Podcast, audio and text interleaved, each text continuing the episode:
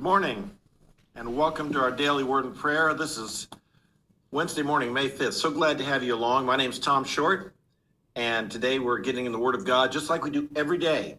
And this is a habit. You know, habits habits change our lives. Good habits and bad habits both can change our life. And I'm trusting that as we get in the Word every day, some of you have been along, and I see you here each day, and you're you're here day after day, and I applaud you. And if you've been with me through this this whole journey, we've been months now in the Word of God every day, and it will change our life. God sees we're here. You could be doing something else today, but you're joining in this time of word and prayer, and I believe God will honor that. God will change us from the inside out. Amen. I believe so. We're looking at the commands of Christ, and we're in Matthew chapter 18. And today's a very, very important message because yesterday we talked about what do you do if someone has offended you? How do you go to them? And then, and what do you do to clarify that or to, to correct that, to seek reconciliation? And in Matthew chapter 18, verse 21, we'll, we'll begin reading in the commands of Christ. Then Peter came and said to Jesus, Lord, how often shall my brother sin against me and I forgive him? Up to seven times? Now you stop and think about that. That's a pretty amazing offer that Peter's suggesting there. I mean, imagine if someone cheated you seven times, or five times, six times. I mean, just forgive him after the first time would be really hard, would it not? Imagine if someone stole from you, or someone gossiped about you, or you you had a secret. You told them a secret, and they they spread your secret around to other people. And imagine if they did that once and you forgave them, and twice and you forgave them, and a third time and you forgave them, and a fourth time and you forgave them. I mean, Peter says, How often do I need to forgive? I mean, it'd be pretty awesome of me to forgive seven times, wouldn't it? And Jesus says, verse 22, I do not say to you up to seven times, but up to 70 times seven. Peter says, You I've got to forgive him 490 times.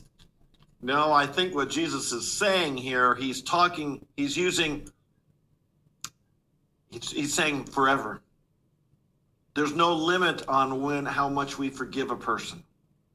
And dare I suggest to us today, there must be no limit on how much we're willing to forgive a person. Now, let me be clear from the very beginning.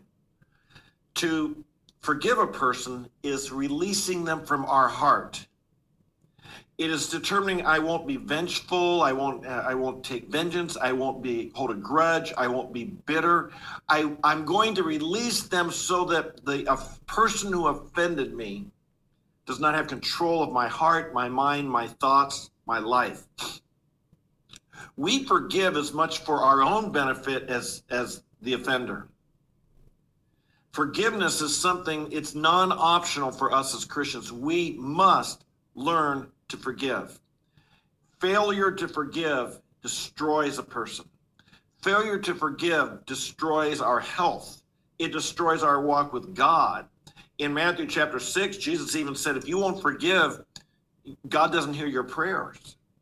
We must learn to forgive. It's part of our gospel message that God forgives us abundantly. It's part of the what the Christian life is all about, forgiveness the acknowledgement that we are sinners, others are sinners, we have failed, we've fallen short, and that we can forgive and we can release.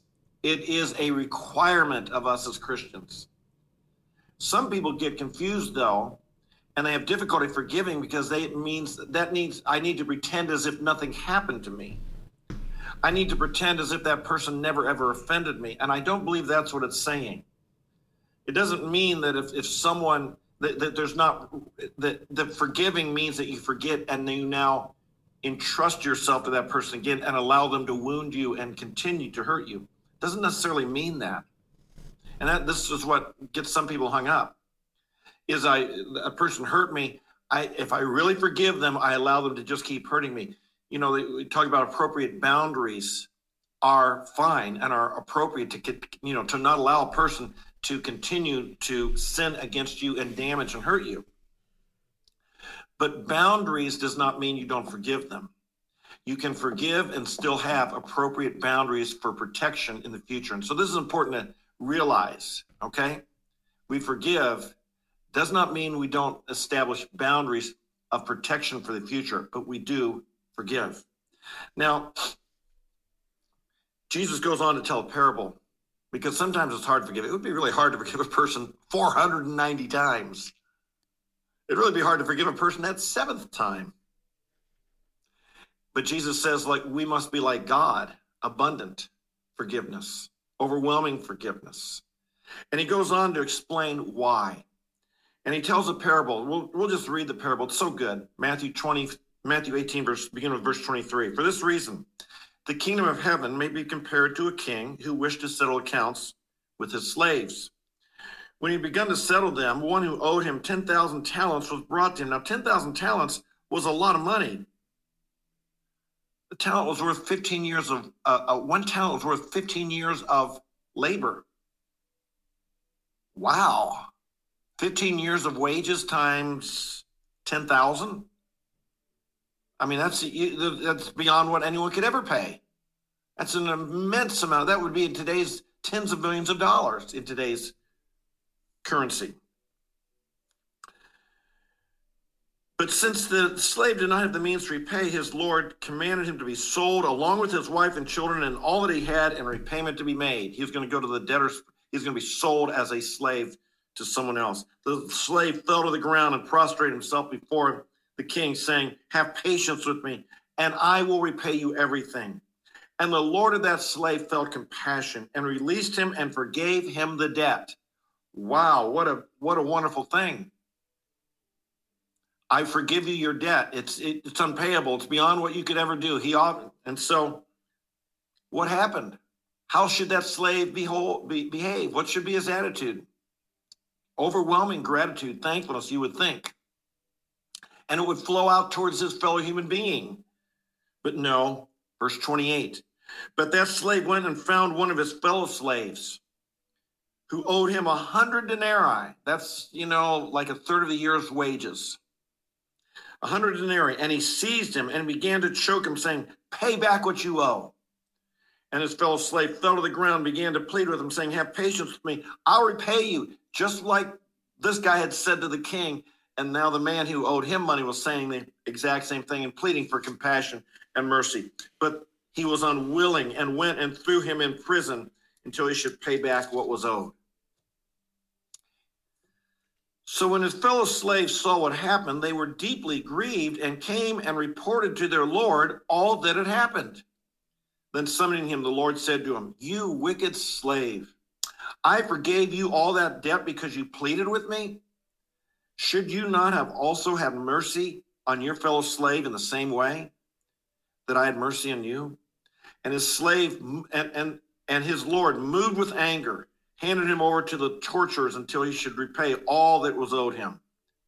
My heavenly Father will do the same to you if each of you does not forgive his brother from the heart. Now, that's pretty heavy verse, isn't it? That's pretty heavy verse.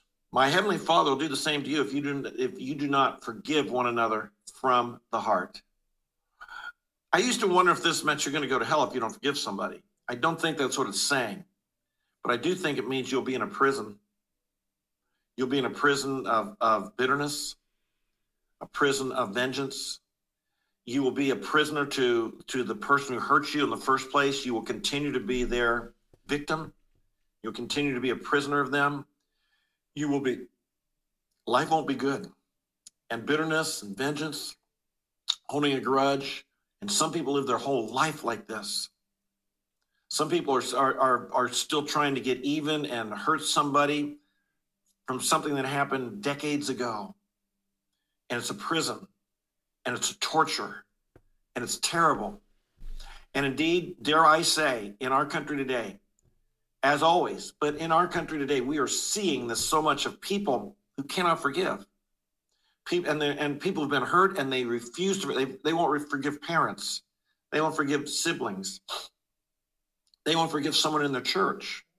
They won't forgive a boss. Some sometimes you know there's this violence and workplace violence and shootings and it's it's a bitterness that that has taken hold of their heart and something dark and evil comes into them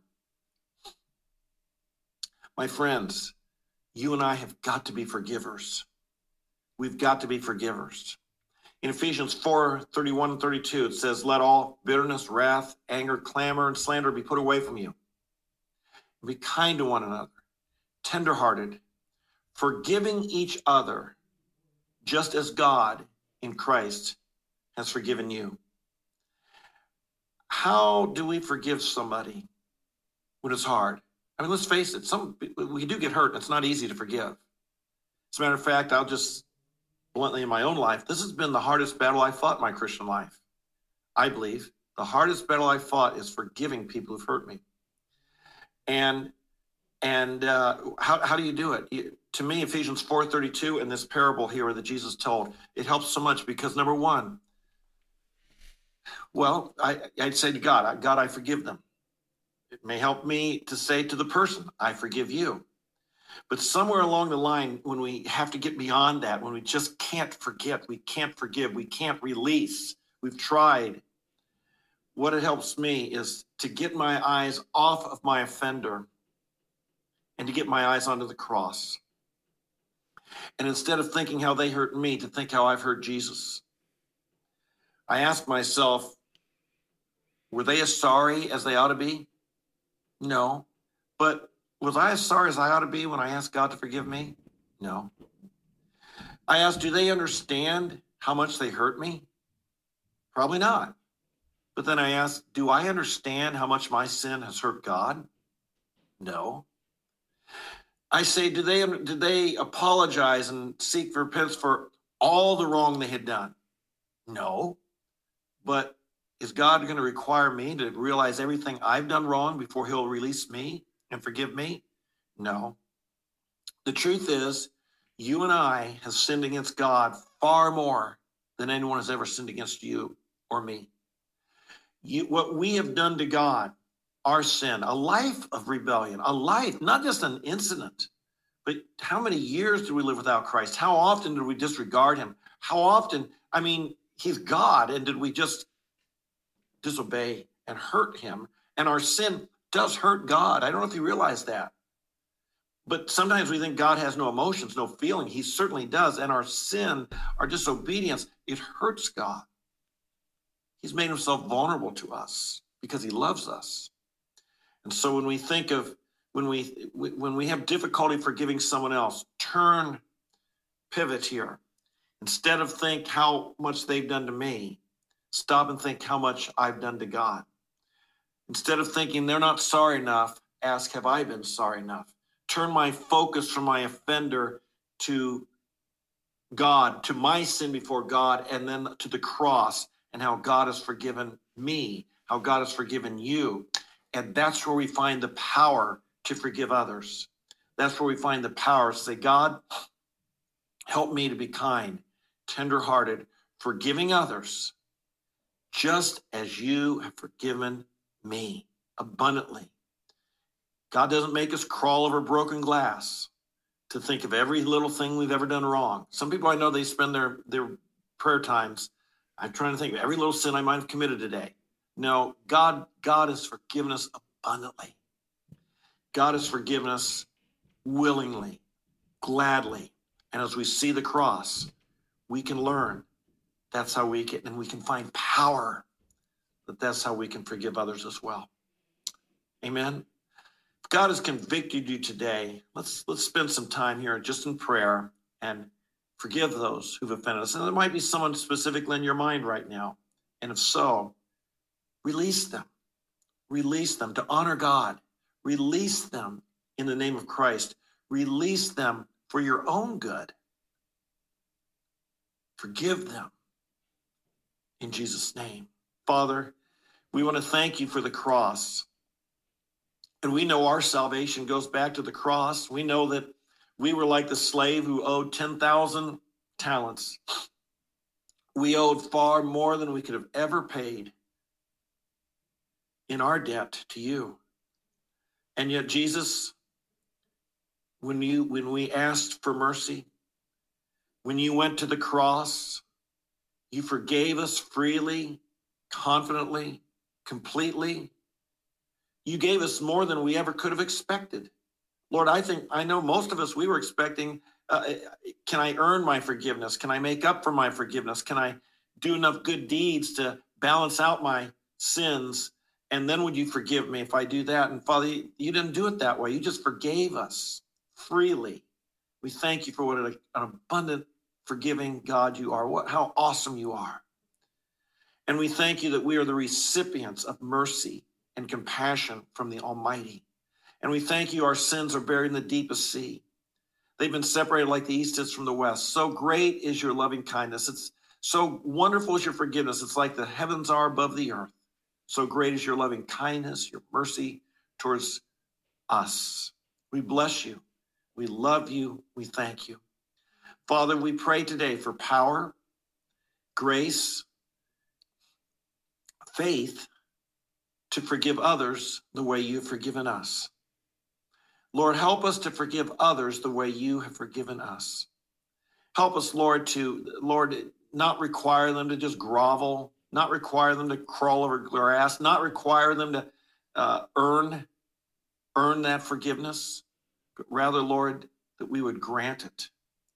Help us, Lord, to release those. And even right now, Father, in the name of Jesus, and if you're bringing anyone to our mind right now, in the name of Jesus, we release them we forgive them. Deliver us from seeking vengeance. Deliver us from trying to get even.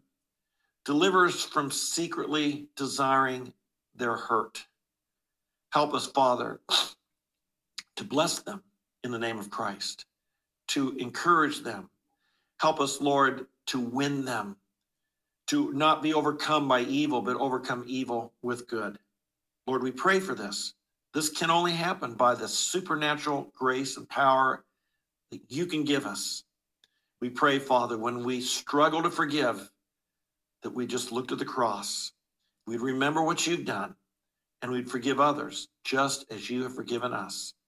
Lord, I do pray for wisdom with those who've offended us to know, Lord, as, as we, we would forgive them, but should there be boundaries of any sort to, for our protection, from real danger and harm. Help us to be wise there, but help us not to be confused. Help us not to misunderstand that forgiveness it's required. It's necessary. Without it, Lord, we're bound. We're in the torturer's prison. And so we forgive and we walk forward with you with wisdom in our relationships. We walk in forgiveness. Thank you. We bless you today. Oh Lord, I pray. I pray for those who are listening in today if, if there's any just bound by this, give them a freedom, a freedom that comes from truly forgiving others. We look to the cross. We look to you for this power. We trust in you and we bless you. Fill us today with your joy. Let nothing sap it away from us. Lord, the world didn't give us our joy. The world can't take it away. Today, I pray our joy would come from walking with the Almighty. So we pray for this. Use us today. We offer ourselves as your servants to be available to you for anything you want to do this day. And we pray it in Jesus' name. Amen. Amen and amen. Thanks for joining me today. The word's powerful as we allow it to get into our deep innermost being and we obey it, we believe it, we pray it into our lives, then we'll be tested. So trust God will test you on some of these things we've been learning, these commands of Christ. We'll be tested on them. And when that time comes, by the power of God, by the grace of God, let's walk in his victory and walk in obedience to him. You can do it. You can do it. And we trust we will.